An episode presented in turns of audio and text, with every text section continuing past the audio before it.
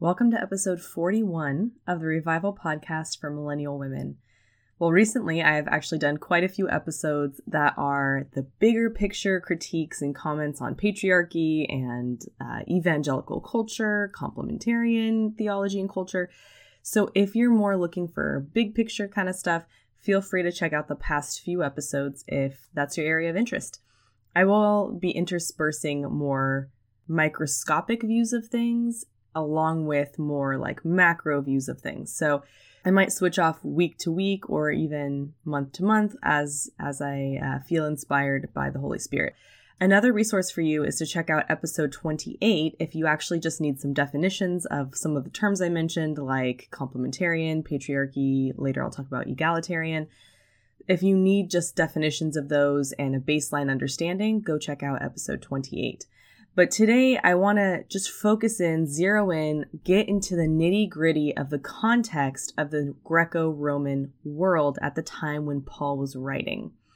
This information is actually really foundational for us to be able to understand the audience of the New Testament letters and how they would have heard Paul's letters, how they would have understood them, and how radical Paul's words really were when he was discussing even the household codes, you know, the ones about wives submitting and husbands loving their wives, that kind of thing. And today, I'm not really going to go into all the nuances of every passage that discusses the household codes. I'm merely trying to provide us with some context to help shed light on those passages so that we can better understand them. I always feel weird saying this, but I also just want to note that I was a history major in college and I did teach high school history for many years and actually one what I call unlucky year where I taught middle school, which was a wild experience. But let me tell you, in all that time of teaching and, and researching and reading, uh, Greco Roman history at this time period was just not in the realm of history that I taught or learned about in the courses that I took. And so I've had to spend actually quite a bit of time reading and learning from historians and scholars about this time period. I've mostly been looking at articles and books. And today's episode is the result of that research because I've really had to dig deep. I didn't know a lot of the stuff that I know now, but I want to share my learning. And I also have even more to learn. I'm sure more and more stuff will come up. And as I continue to learn, I hope to continue to update us on this podcast because I don't pretend to be the possessor of all knowledge by any means. We are never done learning.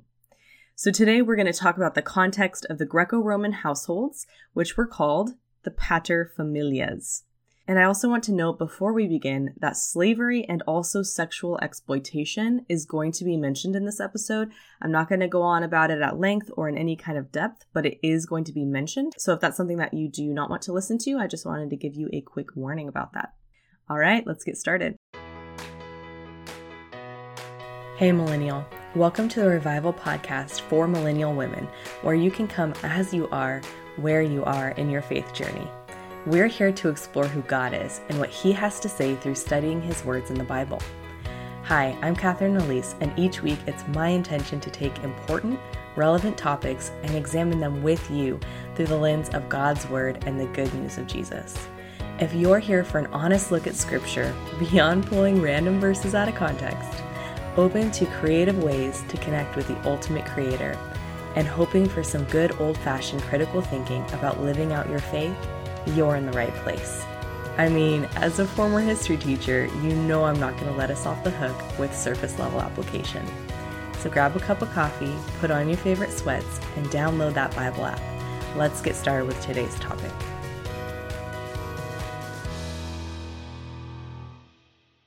A quick note before we begin learning context is good Bible study. So, when you go through this journey of researching gender roles in the church, of researching really anything in the Bible, if someone discourages you from looking into the context of Paul's world because you're questioning gender roles, I want to encourage you really quick don't let them get to you. It is good practice and good study that most pastors support in all areas of the Bible. So there's nothing weird or bad about doing this with the household codes. Understanding context really does help us understand what scripture says. It's not some weird way that we're trying to circumvent the words of the Bible or or not do a plain reading of scripture or whatever it is that people say. it's really good Bible study to understand the culture in which this was written to. And that's just a good historical skill, too. You can't really understand a text if you don't really understand the audience. Let's go ahead and begin with a little bit of background. Paul's context was the ancient Greco Roman world. The Roman Empire was actually in control during this time, and Paul was a Roman citizen. It is recorded a few different places, especially in the book of Acts, and he uses that to his advantage at different times. So Paul had to navigate balancing the rules and the culture of the Roman Empire, which is in so much power at this time, with also trying to help people understand how to live in a Christian way within that culture. Because it's not really about the culture wars, it's really about trying to spread the mission and trying to build up the Christians, right? And not only that, but I also just want a quick note about culture in general. Yes, the Roman Empire as a whole had a culture, but also there's different subcultures and issues that Paul had to navigate as well, which can account for why there's some directions that are given to certain churches in some of his letters and not given to other churches in some of his letters, right? Because they had different issues, different cultures, different things that they're dealing with. And one way to think about this is in our cultural context of right now in the United States, well, the United States itself actually does have a culture, right? As Americans, there is an American culture, but also there are subcultures within that, right? I'm from California, so my example is that there is a very different culture in the Central Valley of California. They have a different set of values, beliefs, practices, etc. than let's say the San Francisco Bay Area of California right? They have different cultures, different feels, different ways of living their lives, different sets of beliefs, right? All within American culture, but just different subcultures within that. So, this is the kind of complexity that the early church is being established within. And they're trying to be established. They're trying to build the church. They're trying to spread the gospel. They're trying to build up and encourage believers.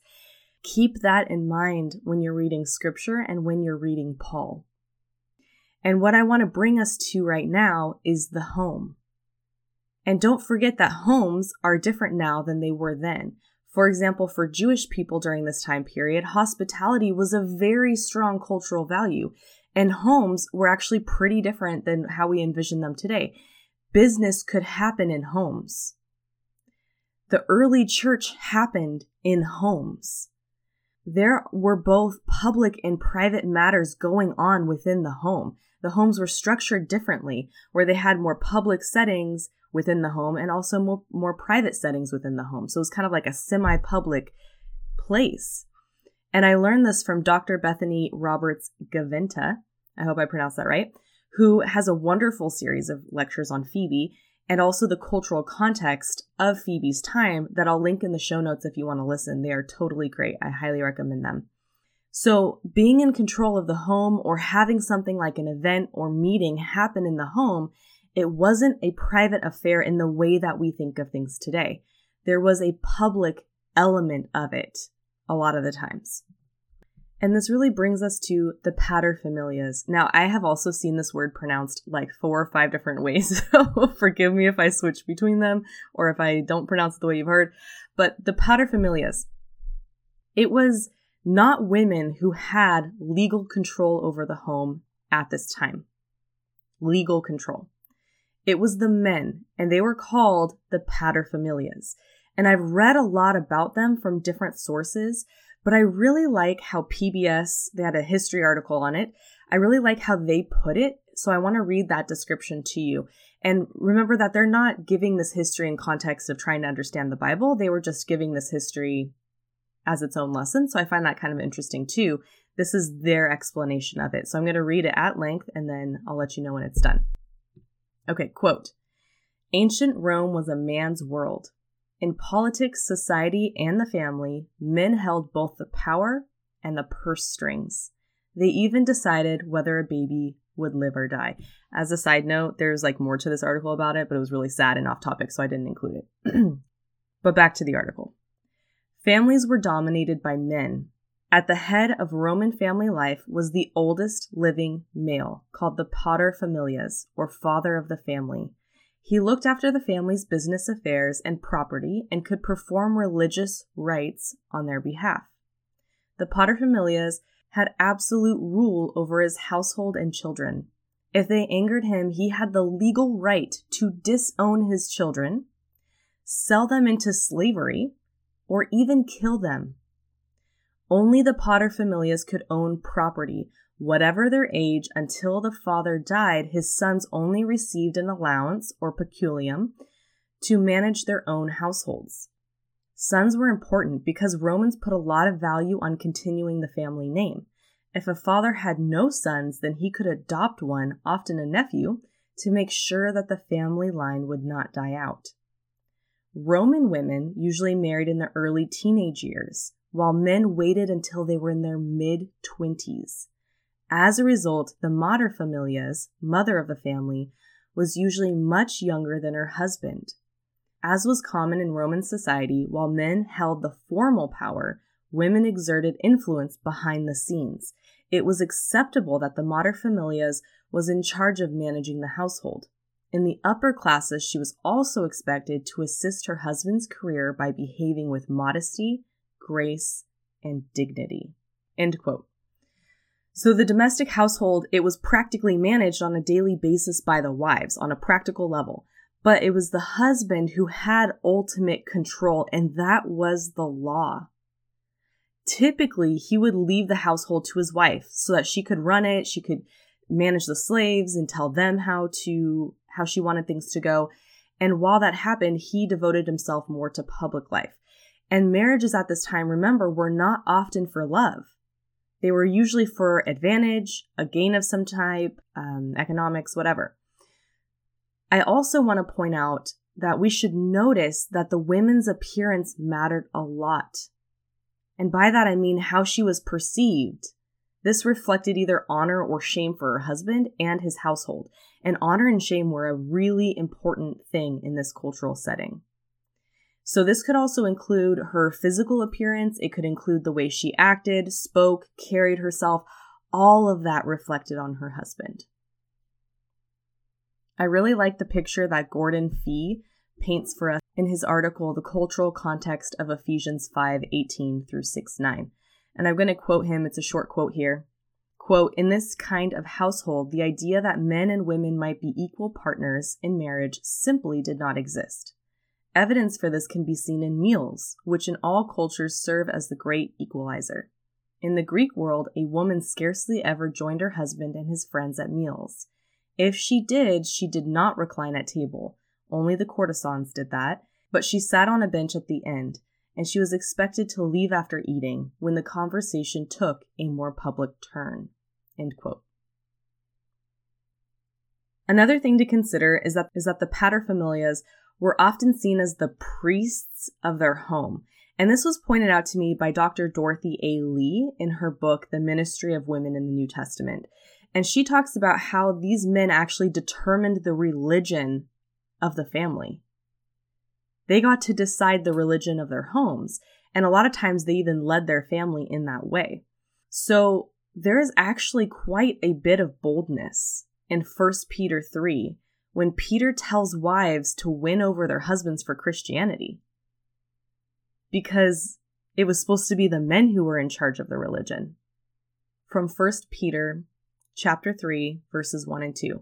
Wives, in the same way submit yourselves to your own husbands, so that if any of them do not believe the word, they may be won over without words by the behavior of their wives, when they see the purity and reverence of your lives.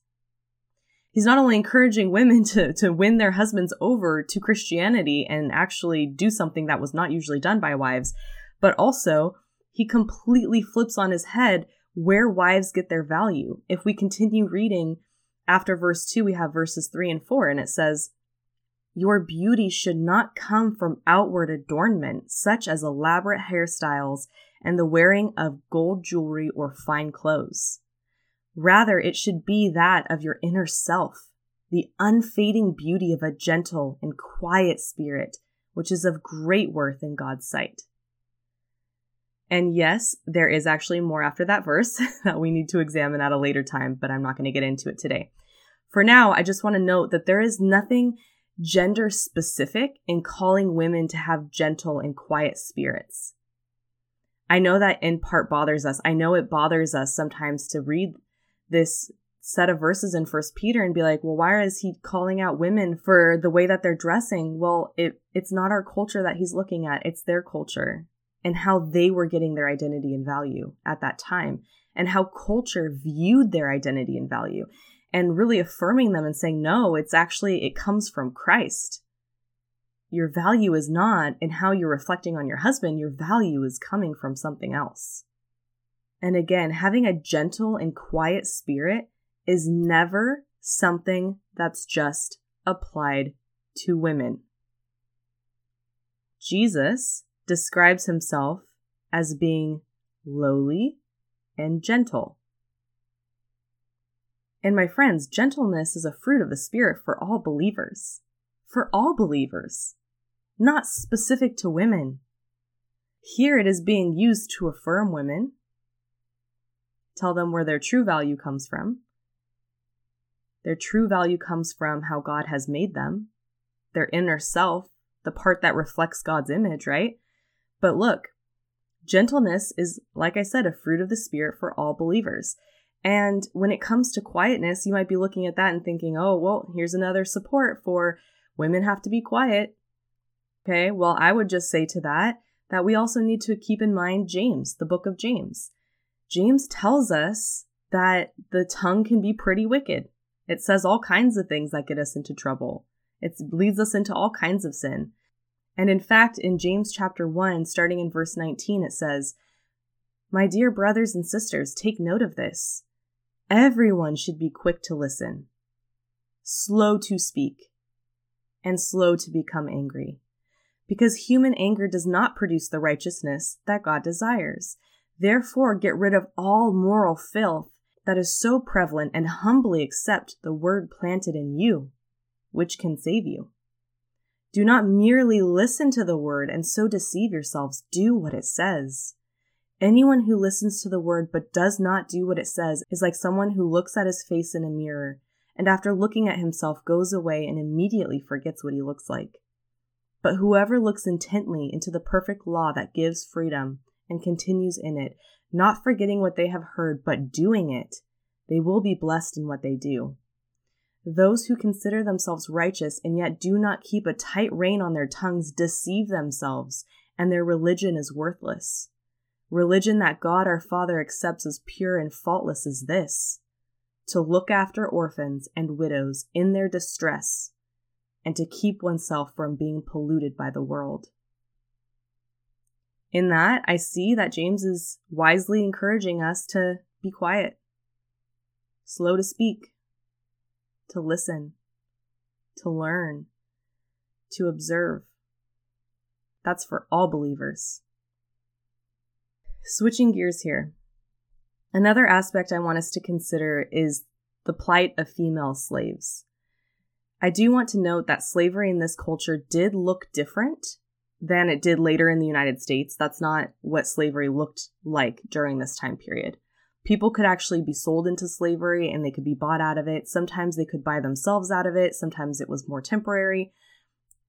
And that's not by any means to justify slavery in any way. I'm just merely stating that it did look different because our cultural context might give us a certain image of what slavery looks like, but the slavery at this time period was structured differently.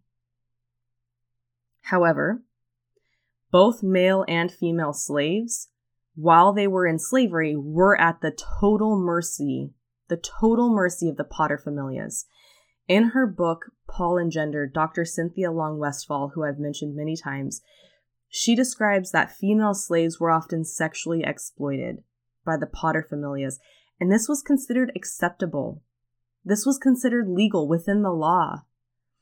And I point this out to simply say this is the level of control that husbands had over their families, that husbands had over their households, that husbands had over their slaves, male and female. It was a very vulnerable and scary position to be in.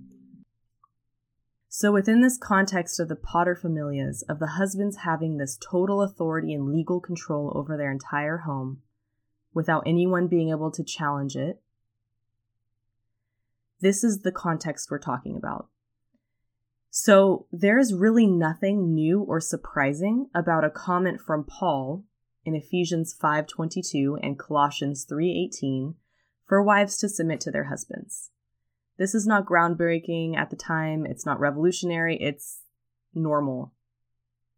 But what is radical, and what is mind blowing, and what is revolutionary in this cultural context are these verses.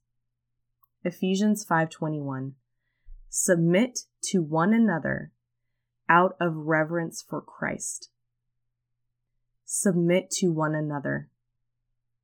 There are not qualifications given there. It is not unless you are a husband. This is radical stuff. Also radical is Ephesians 5 25 through 33. And look, I know a lot of you have heard these verses before. Some of you might be okay hearing them. Some of you might feel a little bit of, or like cringiness about hearing them or some of you might have an emotional reaction to these verses in the way that they've been used against you. What I would ask you in this moment when I read them to you is to just take a second and rid yourself of what you've been told about these verses just for a minute. And just think about a wife in that household listening to these verses. A woman who might have expected nothing from her husband no love, no admiration, perhaps abuse of different kinds, perhaps just simply indifference, perhaps unkindness. How would she hear these words? Starting in verse 25. Husbands, love your wives, just as Christ loved the church and gave himself up for her, to make her holy, cleansing her by the washing with water through the word, and to present her to himself as a radiant church without stain or wrinkle or any other blemish, but holy and blameless. In this same way, husbands ought to love their wives as their own bodies. He who loves his wife loves himself. After all, no one ever hated their own body, but they feed and care for their body just as Christ does the church. For we are members of his body. Quote, For this reason, a man will leave his father and mother and be united to his wife, and the two will become one flesh. End quote. This is a profound mystery, but I'm talking about Christ and the church. However, each of you also must love his wife as he loves himself and the wife must respect her husband. You know, Dr. Cynthia Long Westfall, she has a very interesting point in her book. And she says that phrases like washing with water and without stain or wrinkle, they sound a lot like doing laundry. I had never thought of this before, but they really do. And that was the work at the time of women and slaves. These are some radical statements within the culture of this time. Men setting aside their legal power and authority as paterfamilias to love and to serve their wives, not the other way around, as husbands at the time would have expected. This idea that they're going to submit to one another. It is never said that this doesn't apply to husbands too. This idea that men, husbands, will love and serve their wives is revolutionary at this time period. And isn't it beautiful that Christ's example for all of us was to empty himself and to come to the earth to serve? And some of you at this moment might be cringing, thinking I'm going to go into terms like servant leadership or something like that. But I would just say to that, that we are all called to this type of service. This is not exclusive to men and it's not exclusive to husbands. we are all to serve the way that Christ served people. To that point, I want us to observe Philippians chapter 2. It says, Therefore, if you have any encouragement from being united with Christ, if any comfort from his love, if any common sharing in the Spirit, if any tenderness and compassion, then make my joy complete by being like minded, having the same love, being one in spirit and of one mind. Do nothing out of selfish ambition or vain conceit. Rather, in humility, value others above yourselves, not looking to your own interests, but each of you to the interests of the others. In your relationships with one another, have the same mindset as Christ Jesus, who, being in very nature God, did not consider equality with God something to be used to his own advantage. Rather, he made himself nothing by taking the very nature of a servant, being made in human likeness, and being found in appearance as a man, he humbled himself by becoming obedient to death, even death on a cross. Therefore, God exalted him to the highest place and gave him the name that is above every name. That at the name of Jesus every knee should bow in heaven and on earth and under the earth, and every tongue acknowledge that Jesus Christ is Lord, to the glory of God the Father. You know, there's this term that Margaret Mowczko uses mutual submission. Wives submitting to their husbands out of reverence for Christ. Husbands emptying themselves of their unearned inborn power to serve and submit to their wives and to others. The idea that all Christians lay themselves down to serve, to love, and to submit to one another, considering other people as more important than themselves. What if this is what we read when we read those verses? Something to keep in mind. So, wrapping up here, there is a lot more that we could say about the cultural context of this time. We could get into the patronage system, we could get into the prevalent polytheistic religions, we could get into more details about how slavery worked. We could get more into children and their obedience to families. Hopefully, these are topics for future episodes and we will get to them at another time, but I'm already running long here, so we're not going to get to them today. But if there's a particular topic or question that you want me to cover, please let me know. You can text me if you know me, or you can email me at podcastercatherine at gmail.com. And again, I don't know everything. I'm not pretending that I know everything and I'm not pretending that I have perfect knowledge by any means, but I am trying to do my best to do the research and to understand to the best of the ability that I have. And I would love to answer any questions that you have. Ultimately, what I hope you walk away from this episode with is this context matters, and we should put ourselves in the shoes of Paul's audience. The words that I used to cringe at when I used to read the Bible, suddenly they've become less hard for me to read.